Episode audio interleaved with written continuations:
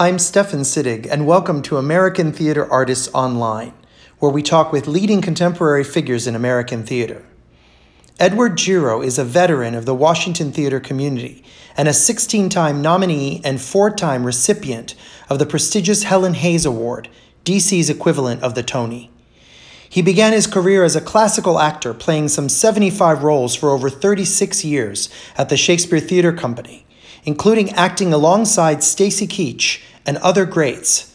He has made a smooth transition to contemporary work, bringing in authenticity and precision to roles as disparate as Mark Rothko in Red, Harry Brock in Born Yesterday, Scrooge in A Christmas Carol, and Antonin Scalia in The Originalist, a role that was created for him and that he toured with, culminating in an off Broadway run. He has also appeared in several musicals, including The Pajama Game and Newsies at Arena Stage. He is professor of theater and head of performance for the School of Theater at George Mason University. And he has recently started a Facebook Live series called Cooking with Eddie, La Mia Cucina, where he shares recipes influenced by his Italian American roots.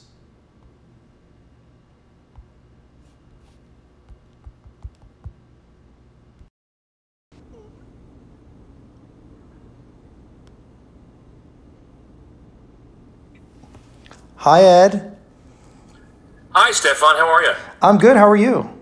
I'm great. Thank, Thank you you for inviting me. And thank you for being here. I think this is great that we're able to talk to you. You know, the circumstances aren't the best, but um, the good news is that we're, we're able to make this happen and we're able to talk to you a little bit about your. Um, your journey so far and all the wonderful Great, things yeah. things you've done. So um, obviously, you know, um, I'm talking to you because I'm uh, this podcast is about leading contemporary figures in American theater and um, in the DC area. I think that you qualify, and right. it, it pretty much yeah, at pretty much anywhere. But in DC area, you're very very well known, and and and so um, we think of you here. I think as as a, a actor of tremendous breadth and and that can do pretty much everything. That's what I've noticed um, from musicals to classical theater to contemporary, and um, of course your classical work is what we maybe most people know you most for because of what you've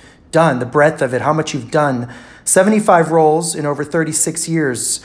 Uh, that's just at the Shakespeare Theater Company, but you've also worked at Folger, Washington Shakespeare. Pretty much, if there's Shakespeare, you were there in DC, it seems. So, how did you tell, take us back a bit? How did you get started with your career in class? What, what, what appealed to you about classical theater? Or was that how you started? Or Yeah, what? great question. You know, I I, I started uh, in, in in high school actually when uh, in the the sort of late '60s, early '70s, which I thought was the last last flowering of, of theater education, uh, where you could take uh, curricularly, you could take drama classes and speech classes and so forth. And, and I got myself involved in, in drama class. And uh, the very first play I did in high school was a Greek tragedy. It was uh, Trojan Women. It was 1968, so it was an anti-war play. Uh, uh, it was a response to Vietnam.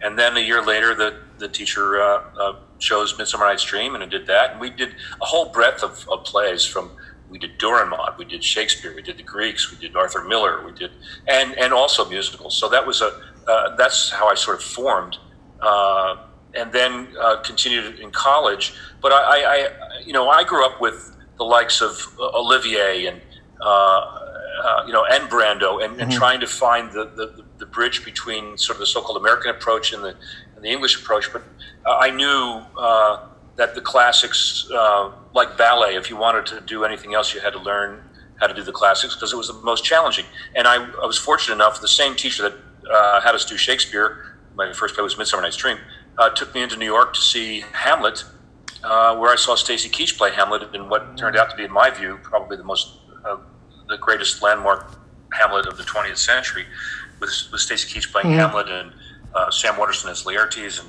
uh, Colleen Dewhurst as Gertrude, James Earl Jones as Claudius, Raul Julia Wow, as what a- Osric. what a cast. Uh, I mean, insane. I mean, and Barnard Hughes as Polonius, and, and, and, and, and Tom Aldredge and, and Charles Durning, who were doing championship season in Sticks and Bones downtown on Broadway, Hmm. uh, had been at the public, would close their show and get on the train. And 11:30, they showed up as the as the Gravediggers. Ah. I, I knew I was seeing something really, really significant, and I went back and saw it several times. And I thought I knew I wanted to be an actor, but I wanted to be like Stacy Keach, so I, I, I, I knew the classics was the way to go. And then after college, I got myself involved uh, in a company called CSC Rep. Uh, we did uh, classics. My first, I was in a company with Ron Perlman, mm-hmm. um, Ed Cicciarelli, Stuart Vaughan, who was directing for Papp, was was also in the company there, and we did Measure for Measure and Anouilh's Antigone and so forth. So the classics was always part of my uh, my formative uh, years. And then I studied in New York with a woman who taught at RADA uh, in a group, and um, she eventually uh, directed a couple plays out of town and invited me to be part of that. And I ended up uh, being seen by folks at the Folger, and mm. they invited me to Washington. That's I said, well, I could either stay in New York and look for work, or stay in Washington and, and do the work I was trained to do. I studied Shakespeare in my postgraduate work and all the classics. Uh, so and so you, stuck. So you went from New Jersey to, to New York and then to DC. Is That's that right. your trajectory? Yeah. Uh, so yeah. uh, New Jersey for for for high school and college. That's right. Went to Montclair State ah, College and yes. then uh, started transitioning into Manhattan uh, right after I finished college and lived in New York, tending bar and, and you know chasing the brass ring and going out of town for this or doing that showcase. And, mm. um, and then uh, the gig at the I had actually worked my teacher Ada Brown Mather, who was teaching the, the RADA. She had taught RADA, and she was also Joe Papp's voice and text person, and then took over a voice program at Juilliard. Uh, she was directing, and, and, we did Arms and the Man at the Barter hmm. Theater. So we went to the Barter. Ah, Virginia, and, yes. Yeah, exactly. And then, then the Barter did a season, uh, a winter season at George Mason University. we opened up the, the Harris Theater with the first production in the Harris Theater in 1981. Oh wow! And yeah. Talk about full circle, huh? Oh, it's crazy. And then uh, Catherine, we, we did the Corn Is Green, hmm. and I was playing the boy, and, mm-hmm. and Catherine Fly, Katie Fly, yes, uh, Great Washington's, uh, also uh, well known Titan. to DC right? audiences, yes. Yeah, exactly. She was doing the, she was helping with the Welsh accent, right? Mm-hmm. And and her close friend was John Neville Andrews, who was running the Folger Theater Group. So opening oh. night, she has John come to opening, and then after the show, John came down to the dressing room and said, uh, "Would you like to join the company?" and that's how that happened. Wow, that's so pretty amazing. It's crazy because George Mason and, and, and Folger and, and, Washington are all sort of entwined. Yeah, and they're parts of your life uh, today too. Yeah, so it's exactly. been it's kind of full circle for you, and and same with Stacy Keach, right? So you you first yeah. saw Stacy Keach, and was that at the Delacorte? Was that the? I was at the Delacorte. Yeah. Wow. Yep. And yep. so that was your first kind of you you you you felt inspired, and then you later got to work with him. That's right. So that that, that must have that been amazing. I think it was probably like the mid '70s. Yeah. And and then uh, he came down to play Richard III at the, the, Shakespeare Theater at the Folger in 1990, and mm-hmm. um, we became fast friends. And every Shakespeare play he did after that, I was involved in. Most of it was here in Washington, uh, and then actually all of it was in Washington. And then uh, it was uh, in 2006, which would have been oh gosh, what's this, 30 years later, 25, mm-hmm. 20 years yeah. later, right? 30, years, 40 years, yeah. To play, to play Lear and, and to be his number two as mm. Gloucester and Lear. So it was a great journey. That must feel good. Uh, it must be satisfying. So, but the, so well, you're talking a lot about, about classical pieces and, and the theater that you do in, in classical work. Um, when it's, how do you approach those roles? Because those of us that are, you know, looking from the outside, and watching you and, and seeing how you guys do this kind of work with all the verse and the the language. Um, how do you approach a classical role, and, and what is your process? Is it and you mentioned something about Brando versus um, Olivier, or you know that whole everyone knows about that the divide in, in, in, acting anyway. But how did you approach it, and what what was your take? Well, there, you know, I think it's been the project of of my generation of actors to sort of find the meld of those two approaches. You know, can you be can you be connected internally and have technique at the same time? Mm-hmm. Right. Yeah. Um, so you learn the technique, which is what I studied uh, to understand verse and understand the mechanics of it, to understand the sort of the codex of, of the, the, the directorial embedded information that Shakespeare leaves behind hmm. um, in terms of rhythm, in terms of um, you know scansion and all of that, and, and rhetoric and all those things, and how he writes to a certain kind of uh, vocal patterns uh, and you understand that, and those and those are the clues to because it's really the what that is, even though it's on the outside, it's the evidence that we have of an internal experience. So it, it works both ways. It's sort of inside out and outside in, right? Mm-hmm. So you have you, you, do the work of objectives and actions and all the Stanislavski stuff, uh, you know, the Stella Adler stuff, and at the same time you see where that was in. You know, they did Stanislavski didn't make this up out of whole cloth, right? Right. I mean, you know, Shakespeare was doing that already mm-hmm. in, in, in, a different kind of way. Where, well, let me give you an example. Of, my favorite thing in the world was the days when uh, we were, I was w- working with Stacy. We were doing a Scottish play, and I was playing Macbeth. And we were performing that at the Shakespeare Theater. And during the day, I was at the Studio Theater in Washington rehearsing for Sheenen in Three Sisters. I thought that I'm doing Chekhov in the daytime and Shakespeare at night. Amazing. And I thought, I get it. I mean, it suddenly became very clear to me that the connection. Well, the, yeah, the internal experience is exactly the same. Mm. In Shakespeare, everything is verbally explicit, and in Chekhov, the language is never enough. Mm. But the but the inner experience is exactly the same. Yeah. So uh, uh, just you know, it's been a great um, challenge and satisfying journey to sort of you know blend those two things and find the balance between the two. So you've always um, so you came and also when you came came up as an actor, you were sort of right there in that sort of the classical was sort of not really classical acting, quote unquote, was maybe not as trendy, and what was trendy was sort of the Brando, the the actor studio, that that sort of uh, right. approach. And you were right there in the middle, so you you took well, you took a bit of both. It sounds like, and and, and you've you worked them both together. Yeah, it was be. funny because I was, you know, I, I, when I came down here, I kept, you know, I was with the, the company for ten years, and that's all I did. You know, at that time in DC, there were what five or six theaters, and if mm-hmm. you were part of a company, which I was you were sort of you were known as a as a Folger or Shakespeare theater actor, and the folks at Arena, like Bob Prosky and also, were known mm-hmm. as Arena actors, and there was no crossover, hmm. right? And that didn't happen until the '90s when things, when you know, the, the, the companies sort of changed, so forth. Yeah. But I would always joke, said, you know, where do they where do they see me do Arthur Miller? People really think I, I can act. right. you know, it used to be the other way on if you do Shakespeare, right? But I did that. You know, so I thought that was kind of fun. Well, that is funny. You know, that is so. There's not a different technique when you're working contemporary. No. I mean, the language language is there, but it's a slightly more contemporary language. But that's really the only that has rhythms, its own rhythms too. I mean, right. Right? And there are gaps to fill, right? There's a lot of sure. information that's left out that the actor has to connect the dots. Mm-hmm. With the classical canon, everything is verbally explicit. You only play what's on the page, mm. right? There's, yeah. no, there's no subtext. Well, how about I'm really curious, and this is because my my background is in musical theater, so I'm really I love it when I go to see a musical at Arena and you're there. And, and you're, you're acting in this role where you have maybe not a lot of text at all, the exact opposite of Shakespeare. Because, you know, musical theater books tend to be, you know, small. There's not a lot of dialogue because you have room for the dancing and the singing. So, um, and you do the singing too. I've heard you and it's very nice. Um, but, but what, what um, the acting part, how do you approach something like that where you have, you know, maybe a page of dialogue? Well, yeah, you know, it's heightened text, right? I mean, it's mm-hmm. very, it's there, there, are analogies to Shakespeare. You know, instead of a, a soliloquy, you're doing a song, mm. and you know, uh, the, the, the speaking isn't isn't sufficient, so I have to go into song. So it's an emotional ramping up. Uh, it's it, there there are analogies, and I, and I, I try to use it.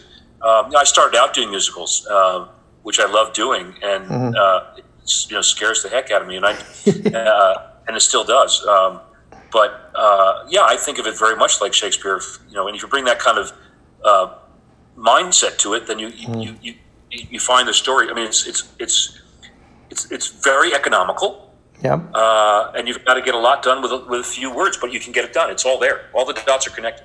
It's amazing, and and to look at your sort of your experience and, and the roles you've played so far in the theaters you've played at, you really have um, been able to to span so many different styles, which I think is great, and so many different types of theater. And you really didn't get stuck in the classical uh, at all. I mean, you did this, the classical for a long time, but in the meantime, you also were expanding your contemporary um, roles. You were doing musicals here and there. You were doing basically. So how do you decide what you're going to do and what you're not going to do? Um, do you do you have? I know not always as actors do we even have that luxury, right? You take whatever role is paying. Uh, but did you just was there anything you use as a barometer to decide other than economy? Well, that well that well, you know, listen, I'm very grateful that Shakespeare paid my bills for a very long time. I'm very grateful. yes. Um, you know, uh, uh, as I started to spread out and work with uh, Joy at, at the studio, Ah, yes. um, you know, offers came. You know, uh, I would audition for things, and and there'd be projects, and, and it was expanding my range a little bit, and and I'd go to Olney and do some Arthur Miller, and uh, you know, and some Shakespeare as well. Uh, but uh, uh, I went. My, my mentor, one of my mentors in college, said, "You know, go where the work is," and that's what I did. Now, over a series of decades, it became different, where uh, it became a question of, you know, what project, who's directing, uh, where is it being done, uh, is it something I've done before? Where, where's the challenge? And that's that's only happened, say, in the last 10, 15 years. It's taken a long time to get to that place. And, you know, and it's been in Washington primarily. And, uh, as you say, you know, you, you, you be here, you're here long enough, and uh, you sort of be, by default, you get to be sort of one of the, you know, the deans of the of the community. Yes, Uh, and you are definitely one of those. uh, and we've seen you in just so many, like you said, it's everywhere. You really have performed everywhere, including some of the smaller theaters. You don't, you know, it's not about that for you. I see. It's about the work. No. You're following the work. To work. Yeah. And I- so, you know, when, when, when, when, when, I got a call from Signature to, to do Sweeney Todd, I thought, oh, great, I, I become the gimmick. You know, you know, that'll be interesting. let's bring a Shakespearean actor in here to do this this musical. But I mean, Sweeney, in many ways, that is a very Shakespearean role. Revenge. Oh, yeah, right, you know, Yeah. it's- Yeah, I could see. Yeah, that's. I didn't see your your Sweeney, well, but Lenny, you know, Len Cariou's is Yes. Shakespearean actor. so exactly. you know, And that's always the, the challenge when you're you're when you're one of those musical theater fans. You're listening. Do you want do you want the singer? Do you want the actor? Do you want both? And it's always that you know Len Cariou versus George Hearn. Who do you want? If you want the acting, strong acting, the Len Cariou. If you want to hear the beautiful voice on the album, maybe it's George Hearn. But um, That's it, it really is is is great when you can do both. The so speaking about all this wide range of things that you've done, all the different roles that you've played. Um, and everyone probably asks you this, but I'm going to ask a little bit differently. Um, what role or roles have you found most challenging? I'm not as interested in what you like the best, but what do you find most challenging and why? Uh, so this is a great, great question. Um, you know, there were there were roles. Some of the most confounding roles are in the in the Shakespeare canon, and trying to figure them out. Uh, particularly, in, uh, you know, roles like Bolingbroke was, uh, you know, finding out what that was all about, where he doesn't talk a lot. Uh, what's he up to?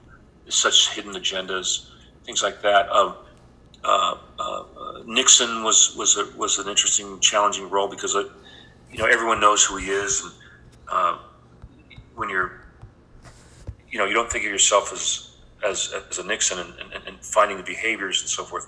That was that was challenging. But you know roles like oddly the one thing that you know I a, a little funny little role in As You Like It called Oliver Martext, which is a little bit of you know it- it's just this wacky character. You go, what is this? It's you know it's not a throwaway. What's he up to? And yes, it's a it's a it's a joke and it's a so forth. But you know those kind of roles that w- requires a certain kind of comedy. Uh, I don't think I was ready for at the time. I just you know I didn't think of myself as a comedian, which I think was not the case. 'cause I love comedy, um, but a certain kind of comedy. So things like that are challenging, and and, and, and roles like. Uh, uh, you know, in in in, in Newsies, uh. Pulitzer, and, and, and balancing. You know, we know he's the bad guy, but in real life, he's not the bad guy. In, in the historical Right. take, so finding the balance of where do you fit inside the, the scheme of the of the actual storytelling inside the play, and and balancing that with history. Same thing with Nixon. Same thing with Scalia. Same thing with Rothko. But those those are the those are the roles that you know, Salieri was just a Salieri damn near killed me because it was you know so many freaking words. Yeah. I never stopped. That that's a big one. Yeah, and, Amadeus. And, you're, and you're putting it together in three and a half or four weeks. Right. Right. The speed with which And you have to. crazy. It's crazy. And then you only live with it for usually what four weeks in regional Yeah, theater, four or five weeks, and in. DC theater it's usually four or five weeks, and that's it. You don't have a year to to, to live with it. Um, so you, you mentioned Scalia just now. So I I we I wanted to talk to you a bit about the Originalist, a play that was an original play about uh, Antonin Scalia, and much more. It's not just about Antonin Scalia; it's about a lot of things, right? That um, Right. I saw at Arena uh, stage about uh, uh, about Supreme Court uh, Associate Justice Scalia, uh, where you played him, and and what did you find most interesting about either the play or, or playing him or and, and and and I wanted to ask this. I know you you, you probably have a. Uh, how are you similar? How are you different? And, and you know you don't have to go into too much um, stuff, but I just wanted to know how you approached that role, and also was it difficult uh, because of the. Did you find you were similar to him or different, and what? How did you balance? It's hard to play a real person. It is. It is. But I I had. I had. Fortunately, I'd had a little uh, uh, experience before coming to that role, having done uh, uh, Nixon. Yes. Having done uh, Mark Rothko, these sort of historical characters, Salieri being another one too. Yes. Uh, but doing the research, even even the Shakespeare doing Henry V back in the day. So so uh, the research phase is really uh, exciting. In this case, it was uh, new. There wasn't any model. It was the first time I'd done a play that was written, uh, a new play, and it was written with me in mind. So that was very exciting and challenging. But and, and then having the opportunity to, to spend some time with him and be introduced to him was uh, uh, uh, you know just. Uh, uh, it, it was terrifying. Um, but I wanted to you know do some research and but and I found I what I found in the research before I met him was that I recognized our cultural uh, identity and the similarities. His story was very similar to, to mine. His his father is an immigrant, you know, which puts him sort of with my dad, whose father was an immigrant. But it was his grandmother was an immigrant, which puts him in my generation. So he's like a second generation and a third generation Yeah. Italian American, uh, Roman Catholic, born and raised, born in New Jersey, as and I was born and raised there. And and I said, oh my gosh, I, I recognize you know what it means from a cultural point of view to ascend to that level of government, which is the highest you know uh, appointed and elected uh, Italian American in American history, right? Yeah. Um, that's significant. Um, and then with his approach to the law, I just, you know, my job as an actor is to sort of understand it, uh, whether I agree with it or not, because we're empathy uh, machines, right? We have to, yes. we have to, we have to love the characters we're playing, even if we don't agree with them, and that's that may be the case in you know, many ways. The case with with Nino and, and me, but what I discovered was that there was an analogy between his approach to the law and my approach to uh, Shakespeare, and I, I shared that with him, and I said, you know, uh, this textualist thing is this like what I do with Shakespeare, where it's about semantics and syntax and rhetoric and what do these words mean? What are the original meanings of it? I said, yeah, yeah, that's that's right. I said, okay, so this this originalist thing is that like there's a thing in literature called histor- historicism, where we look at what happened during the Shakespeare's life, and maybe we can see some remnants of that in the plays and the impact of you know, what meant what was going on in the, in the sort of the zeitgeist of the time. Does it is that originalism? Said, yeah, yeah, that's the idea. Okay, so we never had to talk about that again.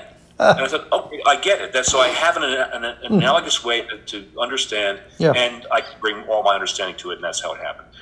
Um, uh, the, the play, the, the man in the play is different than the, the man of law. Uh, did all that research, but we, you know, had to tell the story of the play, which is a, uh, it wasn't, it was not a biodrama. It was never meant to be. It was a play about civil discourse. Yes. And is, is it possible to get people from the diverse ends of the political spectrum into in a room and have different political opinions and still uh, respect each other as human beings? And I think that's what John Strand was was able to do. And I think that's why the play was so successful because it surprised people at a time when you know the, the civil discourse was breaking apart. Yes. In a way, it modeled the relationship between uh, Scalia and Ginsburg. I was about to, yeah, I was about to say that the, for me, that part of the play was the part that I could, that was easier for me to approach, to get into, which was the, when uh, his friendship, his longtime friendship with, with uh, Ruth Bader Ginsburg, right?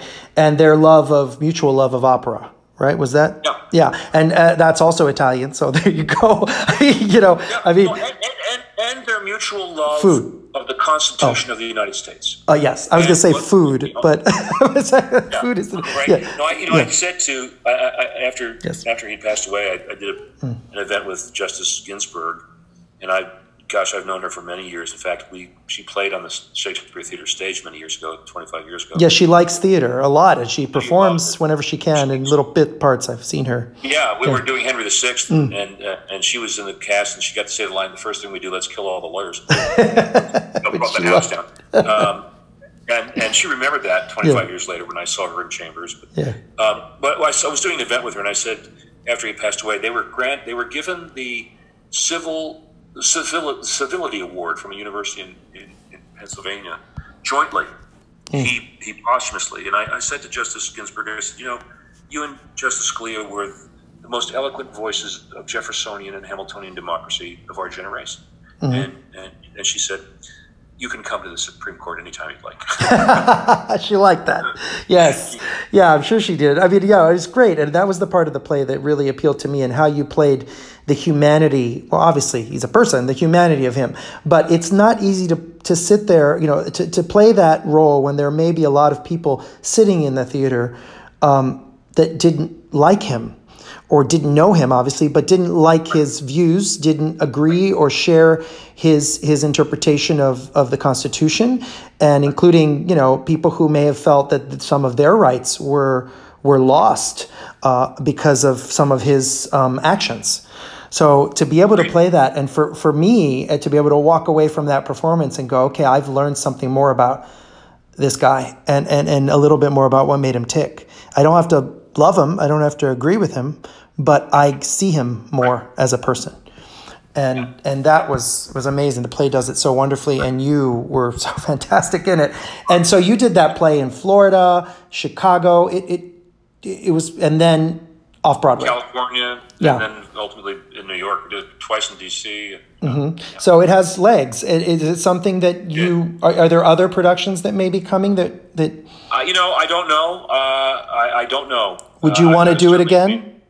I would, I would, I'd be very happy to do it again. You know, it was, it was certainly of a, of a moment, mm-hmm. uh, and, and, I don't know whether we've gone past that moment. But at the, mm. while we were doing it those three years, uh, with, with, uh, you know, Bill Obergefell, the year that we opened the play, and the, the, play being about the Windsor decision. I mean, it was just mm. right mm-hmm. in the pocket. Yeah. Uh, um, you know, it, it may be we may be past that now. I don't know. Yeah, it was. I think I think he's a fantastic figure. I mean, you know, it's like doing Nixon. These are yes. all really, you know, part of what we do in Washington. I think is really exciting when you're doing plays about America, about politics, uh, mm-hmm. with access to people like Scalia, to people like Justice Ginsburg. Mm-hmm. They're, they're in our audiences. They're they're in our neighborhoods. They're in our grocery stores, and and they love coming to the theater. And we and we as artists have the opportunity to speak directly from our own discipline about be part of the conversation about what America means, and that's an extraordinary opportunity. Yes, it's wonderful, and and and, and you've added certainly to that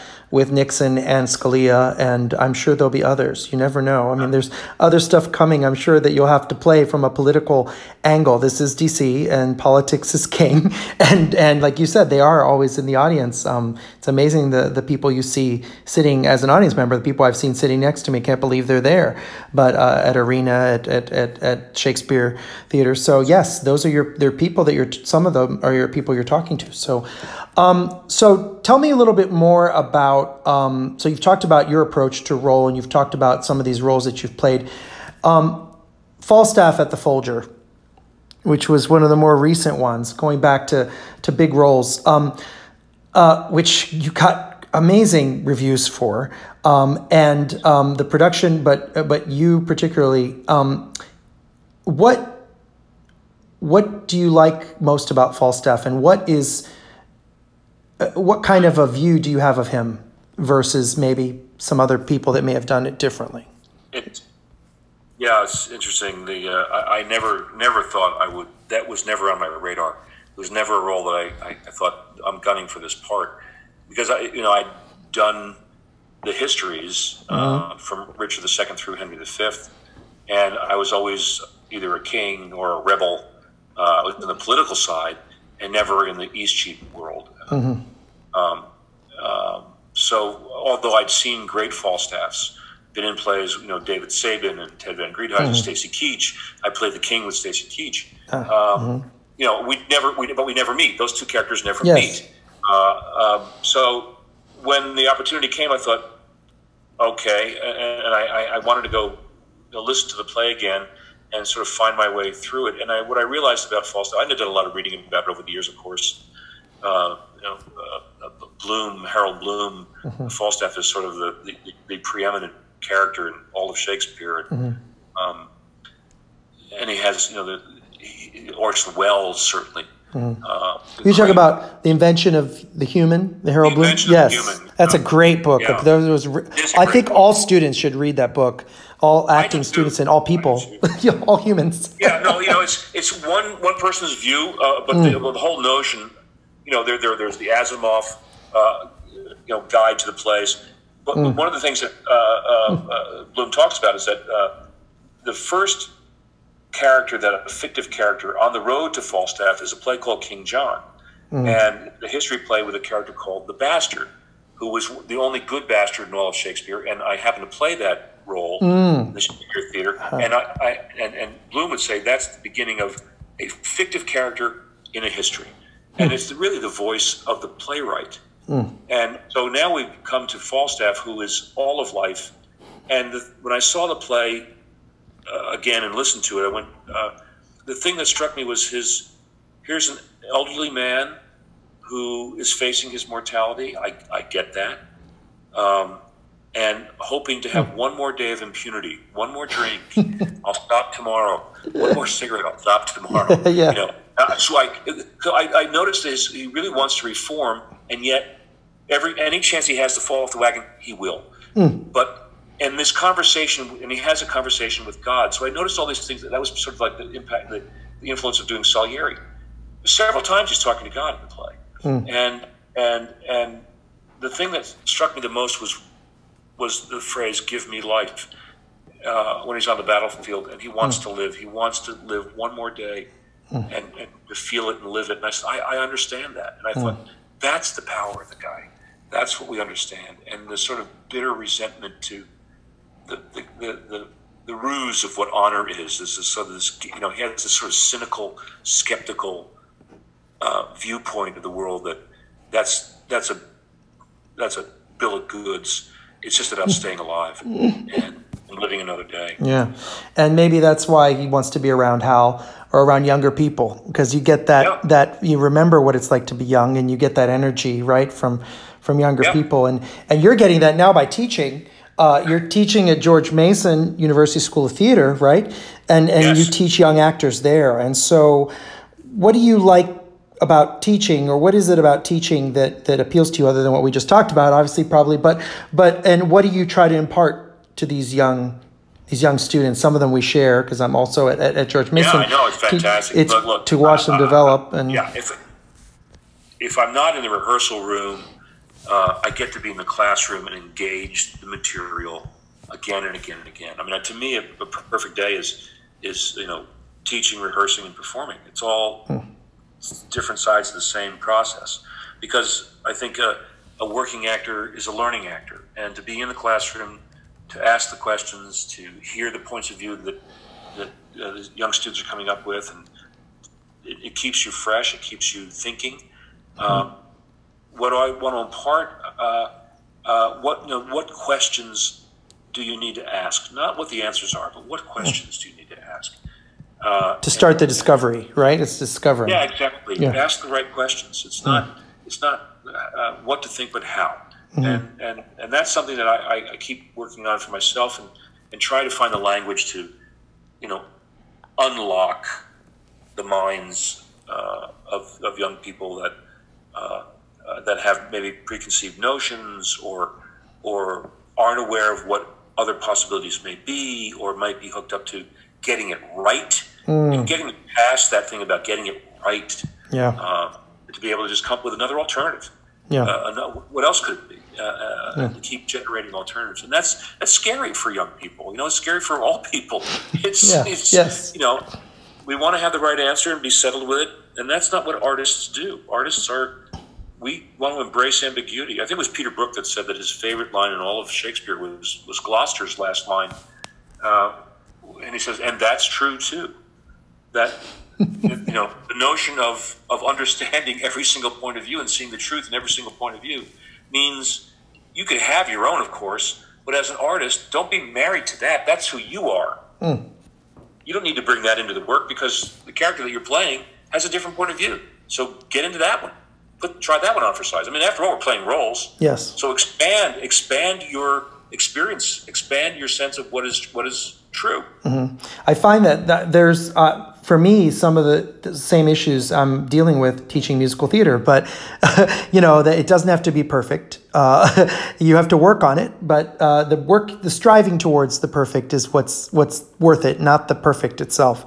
And then it'll never, it'll never be perfect. No, exactly. And then abandoning your pre, abandoning your preconceived notions of, of things. That, unfortunately, I think a lot of people in, in, in high school fortunately they're exposed to Shakespeare if they are, but a lot of times they get stuck into some sort of way of doing it that they think is the right way, and then it's very hard sometimes to break them out of that. So do you do a lot of work with with with with verse, with uh, the language, and all that, as well as script analysis, right? You do all the different absolutely, pieces. Absolutely. Yeah. And a, yeah. large part of it is, is, is unlearning habits, which I yeah. had to do. We all had to do, to do. coming up. Sure. We all had habits. We said, "Oh, it's not that."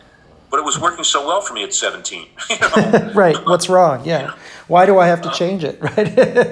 yeah, exactly. That's great. I mean, I think, you know, look, we all have intuition and instinct, and that gets us to a certain place where we want to train.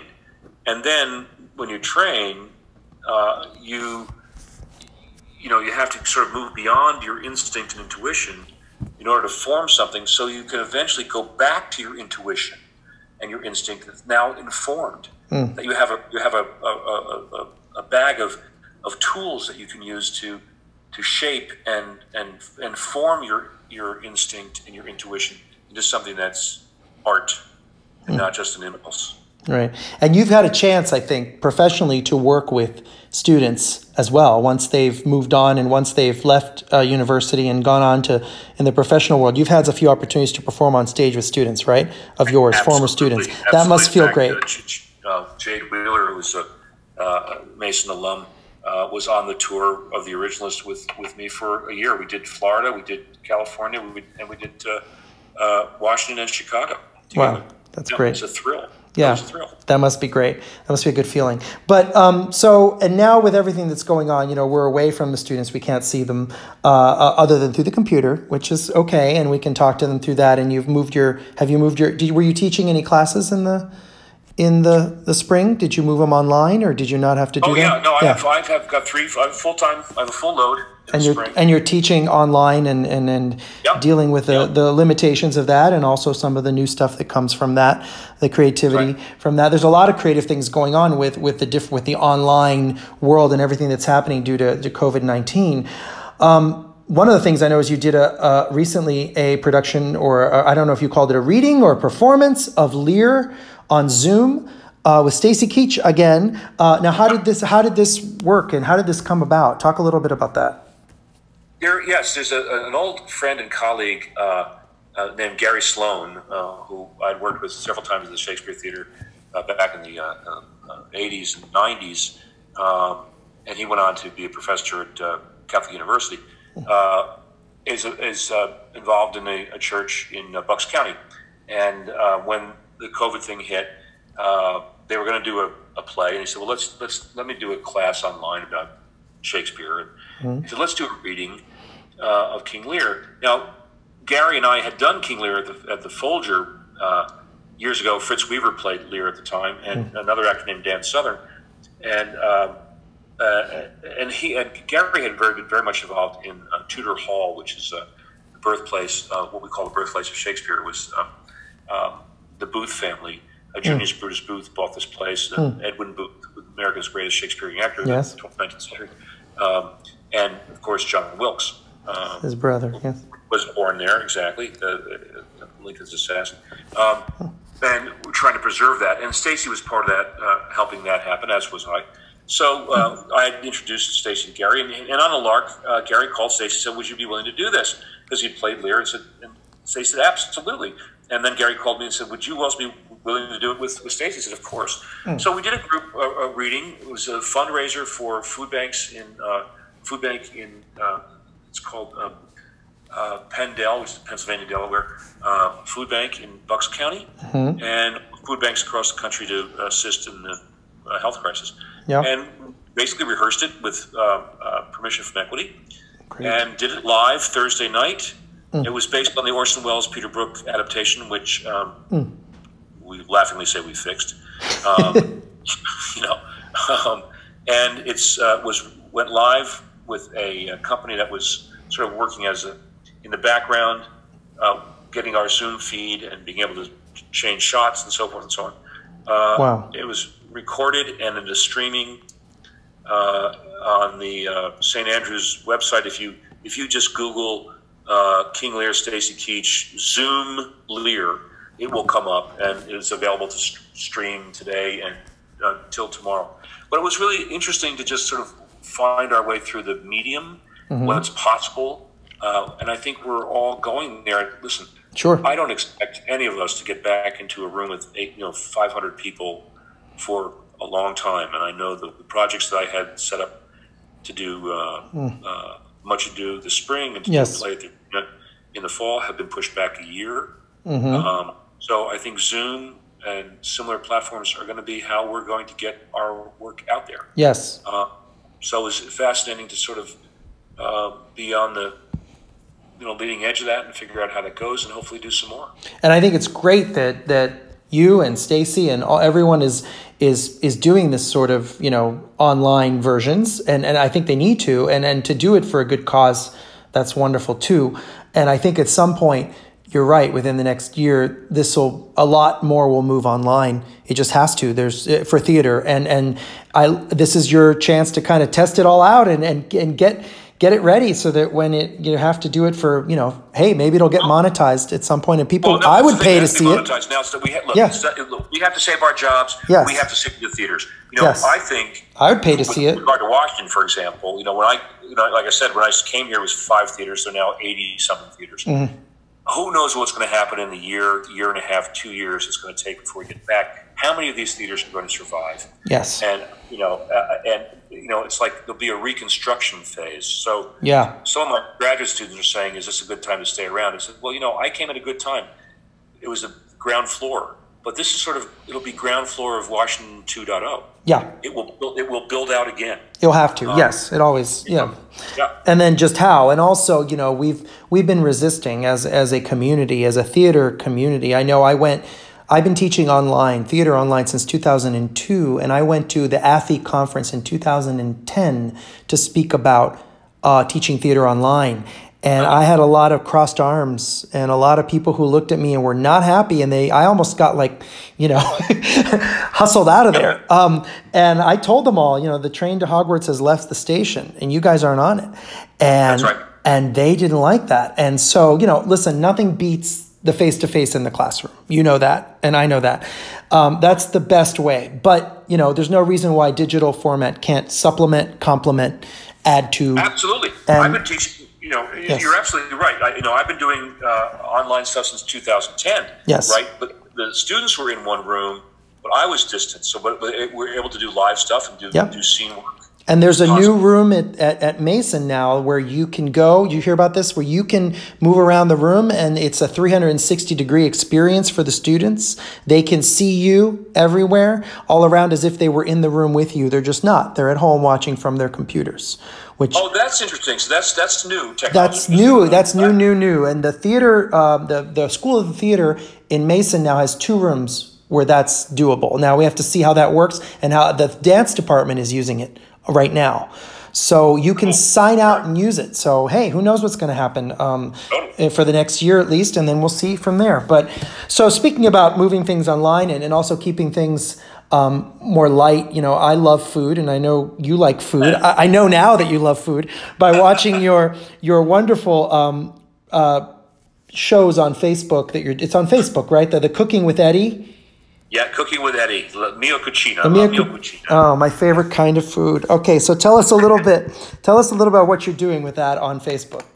Well, you know, uh, I've always liked to cook, and I certainly, you know, I come from a family that, you know, in a culture that where you know, food is love. And my mother was a great cook. We always had people over and big tables on Sundays, or go to grandma's house and all that thing.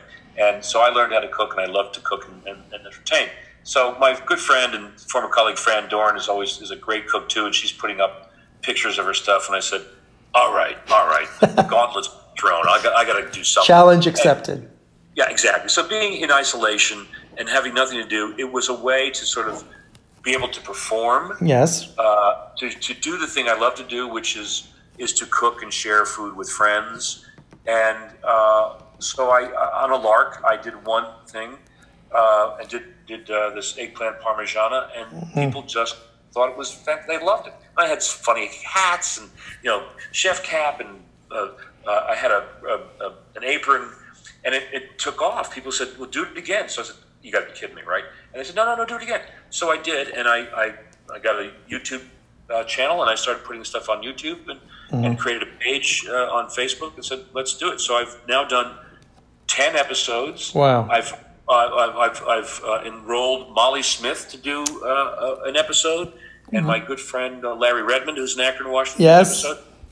So it's a way for all of us to sort of, you know, there's a lot of sharing of recipes and so forth, share a recipe and stuff. I'm sort of calling this isolation kitchen and COVID cucina. You know. Um, yeah, but it's a great way to bring. Uh, now you're bringing your friends, but also uh, part of the theater community, uh, who are your friends, together, and and for them to share with you, and for us to share by enjoying by watching. I mean, I can smell it through the through the computer.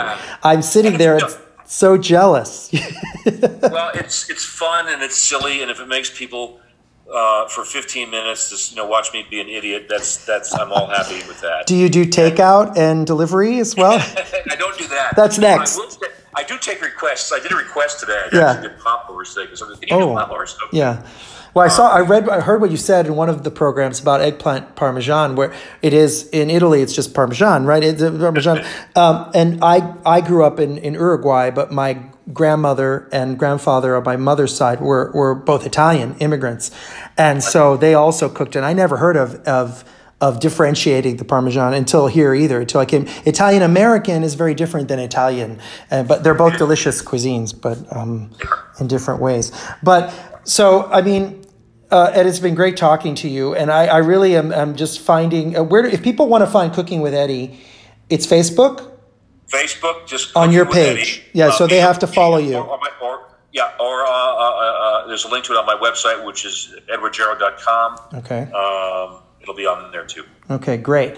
Well, you know, this has been wonderful, and I love to end with food because um, I'm getting hungry now for dinner. and I bet at your house they're lucky they get to get a delicious uh, Italian meal sometimes. So, um, thank you well, so. When, comes, when we're allowed out of our houses and you come over, I would that would be a thrill. Oh, I'd love to. I'd love to. I'd love to try your cooking and, and to have a great conversations and wine that I'm sure goes with it. Nice, exactly nice right. Chianti. Okay. Well, thank you, thank you, Ed. It's been great, and I really appreciate thank your you. time. And you have a great rest of the evening and a great. Um, I, I'm, I will be looking forward to seeing you whether it's on Zoom or on the stage very soon. Thank you, my performing. All right, take care. Bye bye. Cheers.